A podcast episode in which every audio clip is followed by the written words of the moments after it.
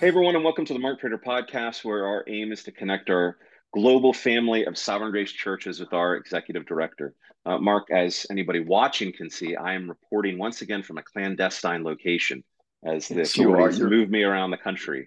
I'm glad you're safe in your. yeah, I'm glad you're safe in your witness protection program. yeah, you you've uh, you've not been home for a couple weeks, right? I well, not much. So, but now yeah. we're heading home today. So, yeah, but so you where, are where back. People, I'm in the I'm in the Poconos. want to know. I'm in the okay, Pocono Mountains. Poconos. Yeah, right. someone graciously let us use their home for three days. So, but you are back. Uh, I am. Ama- amazingly, you are actually in country. Um, I am from your recent travels, uh, and as guys that or gals that follow along on this podcast know, you're often giving updates about all manner of wonderful things that are developing globally um, as we grow in partnerships with many different parts of the world, which may beg the question uh, is there anything going on in the States? Yeah, that's a that's a fair question, Ben. I could see why a, a Sovereign Grace pastor here in the United States, or maybe even a member of one of our churches, would think, "Hey, uh, we're we're grateful for everything that's happening globally, but uh, do we care about what's happening in the states anymore? Is are we too focused globally? And do we do we are we giving enough attention to our mission here in the states? And i think those are fair questions uh, to be asked and that i just want to devote this podcast to, to speak into.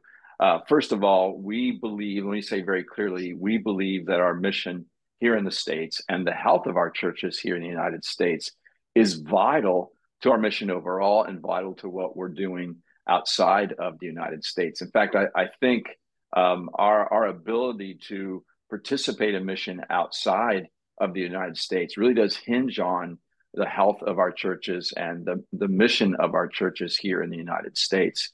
Uh, to say it another way, as the United States goes, is the way that we're going to be able to go globally for a number of different reasons. And so I just want guys to hear uh, clearly that our mission here in the States is, is vital to us. I also think that we got to be careful not to separate those two things, uh, sort right. of a, what we're doing outside the States and inside the States, because I think God has worked in such a way that those work synergistically together. Uh, first of all, not just functionally, but but also in just heart, heart mission.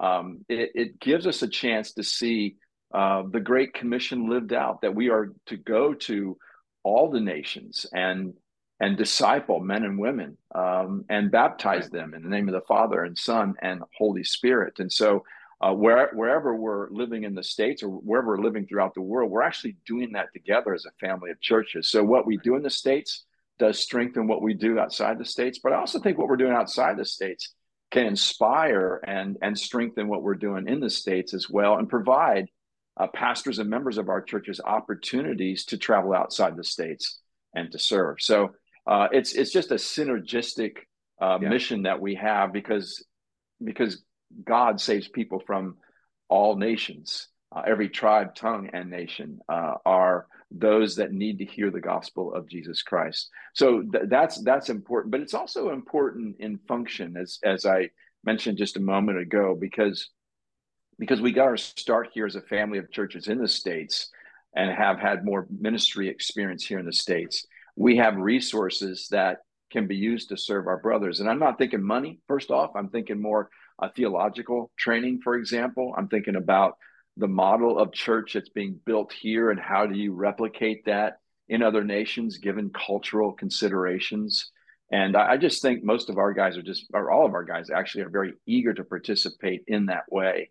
Uh, and of course, there is there is financial support, but um, there, there's also just the heart of of a sovereign grace pastor who wants to build locally and keep his eye on and serve extra locally as well. That I think strengthens us in sovereign grace. So that that's a little bit of just how we're thinking about it. We we actually had a recent leadership team discussion about uh, our growth here in the United States. It is a bit slower than outside the United States. And why is that? And what can we do about it? And we had a very fruitful conversation that maybe I'll devote another podcast to.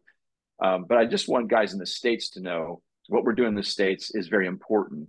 And um, I, I, think it's it's vital to what we're doing outside the states. And yeah. um, we, we're thinking about and praying about our mission here and want to make sure that we don't drop the ball here, that we continue to uh, move the, the, gospel forward, advance it together uh, within the borders of the United States.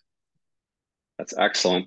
Uh, and it is helpful to be reminded that we are not, um, as we changed our language a number of years ago, we're not just a, a North American uh, denomination with global partners, but we are an interconnected family of churches across the globe, uh, which is wonderful to see.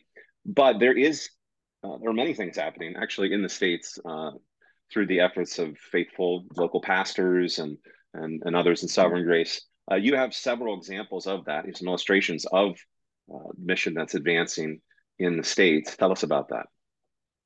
Yeah, as I, as I mentioned a moment ago, we want to make sure we we continue to to strengthen and maintain the health of our churches here in the states and to advance our mission in the states. So the these illustrations I'm going to give or examples I'm going to give are really related to church planting and some recent developments that maybe guys aren't aware of, which is one of the the frustrations I can feel at times is making sure I communicate all of this information effectively. So hopefully this podcast helps inform guys. But uh, uh, people that have watched this podcast or read the transcript know that your church, Living Hope Church in Middletown, Pennsylvania, is about uh, in just a couple of months to send out a right. hundred people or more to plant a church uh, on the on the west side of, of Harrisburg. So we're excited about that. Jeremy Hetrick's leading that church plant. And then Perry Wong, uh, talked about this in a previous podcast, is planting a Chinese speaking, Mandarin speaking church in Charleston, South Carolina, being sent from Risen Hope Church, led by Mike Seaver, to plant in Charleston. Uh, we're excited uh, about that. Uh, some recent developments that really came out of the Church Planting National Assessment that the Church Planting Group does, and that's led by Greg Durenberger. Uh, a couple of just stories from that. First of all, there was a, a family, uh, a couple, uh, along with their children, that lived in the Dallas Fort Worth area, live in the Dallas Fort Worth area, and really want to see a Sovereign Grace Church planted in the Dallas Fort Worth area. They went through assessment. The recommendation is that they become a part of a Sovereign Grace Church for a period of time. So they've made the sacrificial decision to move to Austin to be with uh, Redemption Hill Church for a period of time with the hopes of returning back to the Dallas Fort Worth area and planting a Sovereign Grace Church there. Uh, also, out of that assessment, there is a, uh, a Spanish speaking brother who wants to plant a Spanish speaking church uh, in the Houston area, planted from the church in Pearland, Texas, led by Daryl Scheel. The, his, the recommendation was that uh, he needs to go to the pastor's college and then come back and do an internship and then plant a church. And that's exactly what he's going to do. He's hmm. slated to attend the pastor's college in the fall with the hope of planting a Spanish speaking Sovereign Grace church on the south side of Houston there sometime in the next couple of years. Um, also, we just had a, a, PC graduate, a guy that's uh, in your region currently, Ben, uh, Adam from Winona Lake, Indiana, from Christ Covenant Church. He graduated from the PC. He's back doing a, I believe, a two year residency and he wants to plant a church. Uh, last I heard in Manchester, Indiana. Uh, so that's very very exciting. And we've mentioned before, Gabe McGill is is doing a just really a startup gathering of people, group of people for Bible study in Warren, Pennsylvania, with the hopes of planting a Sovereign Grace Church in that city as well. I also know that uh, Cornerstone Church in Knoxville, Tennessee, wants to plant a church in the next year or two. They are they are a church that thinks about church planting and have planted two other churches. So this would be their third. And we just had a recent uh, conversation at Covenant Fellowship uh, as a as a pastoral team about our next church plant. Hopefully, two or three years away after just sending a church plant out last year. Uh, Nick Kidwell planted Valley Creek Church. So those are right. just some of the some of the plants I'm aware of, and I think it's very exciting. And hopefully, it encourages guys uh, in a couple of ways. Uh, first of all, that if you haven't planted a church, consider becoming a part of the Antioch Project. Yeah. Because you went through that. We've got guys going through that second, uh, a second year of the Antioch Project. Uh, their desire is to plant a church and just wanting to get help as to how to do that. So that's the first thing. Pray about church planting as you have done and modeled so well, Ben. Consider being part of the Antioch Project. And then, secondly, I hope these stories and illustrations really do represent just our heart for our mission overall and our heart for our mission here in the States. Because again, I think our the health of our churches and the health of our mission in the United States very much is connected to and dependent upon what we're able to do globally. So um, I hope those stories encourage you. And yes, just one other thought: the reason that we do all of this is not to grow sovereign grace. I, I know I say this, and I'm going to say it again and again. We do this to reach people who don't know Christ as their Savior, who are at this point headed to hell, yeah. like we were at one point. And mm-hmm. we want to participate in God's rescue of them, that He would rescue them from wrath through the preaching of the gospel, and they would be born again through the work of the Spirit, placing their saving faith in Christ and repenting of their sins and following him for the rest of their lives, discipled in some local church and maybe some of those sovereign grace churches. That's why we yeah. plant local churches, and that's why we care about mission. Amen. What an encouraging update. And it is wonderful to hear about how God is uh, advancing his kingdom through our our efforts as a, a little family of churches. Um, yet we get to participate in what God's doing in the States as well as globally. Uh, and it's also uh, wonderful to hear about how the, the global nature of our partnership is even mingled in with how we're planting in the States, Mandarin speaking church, Spanish speaking church.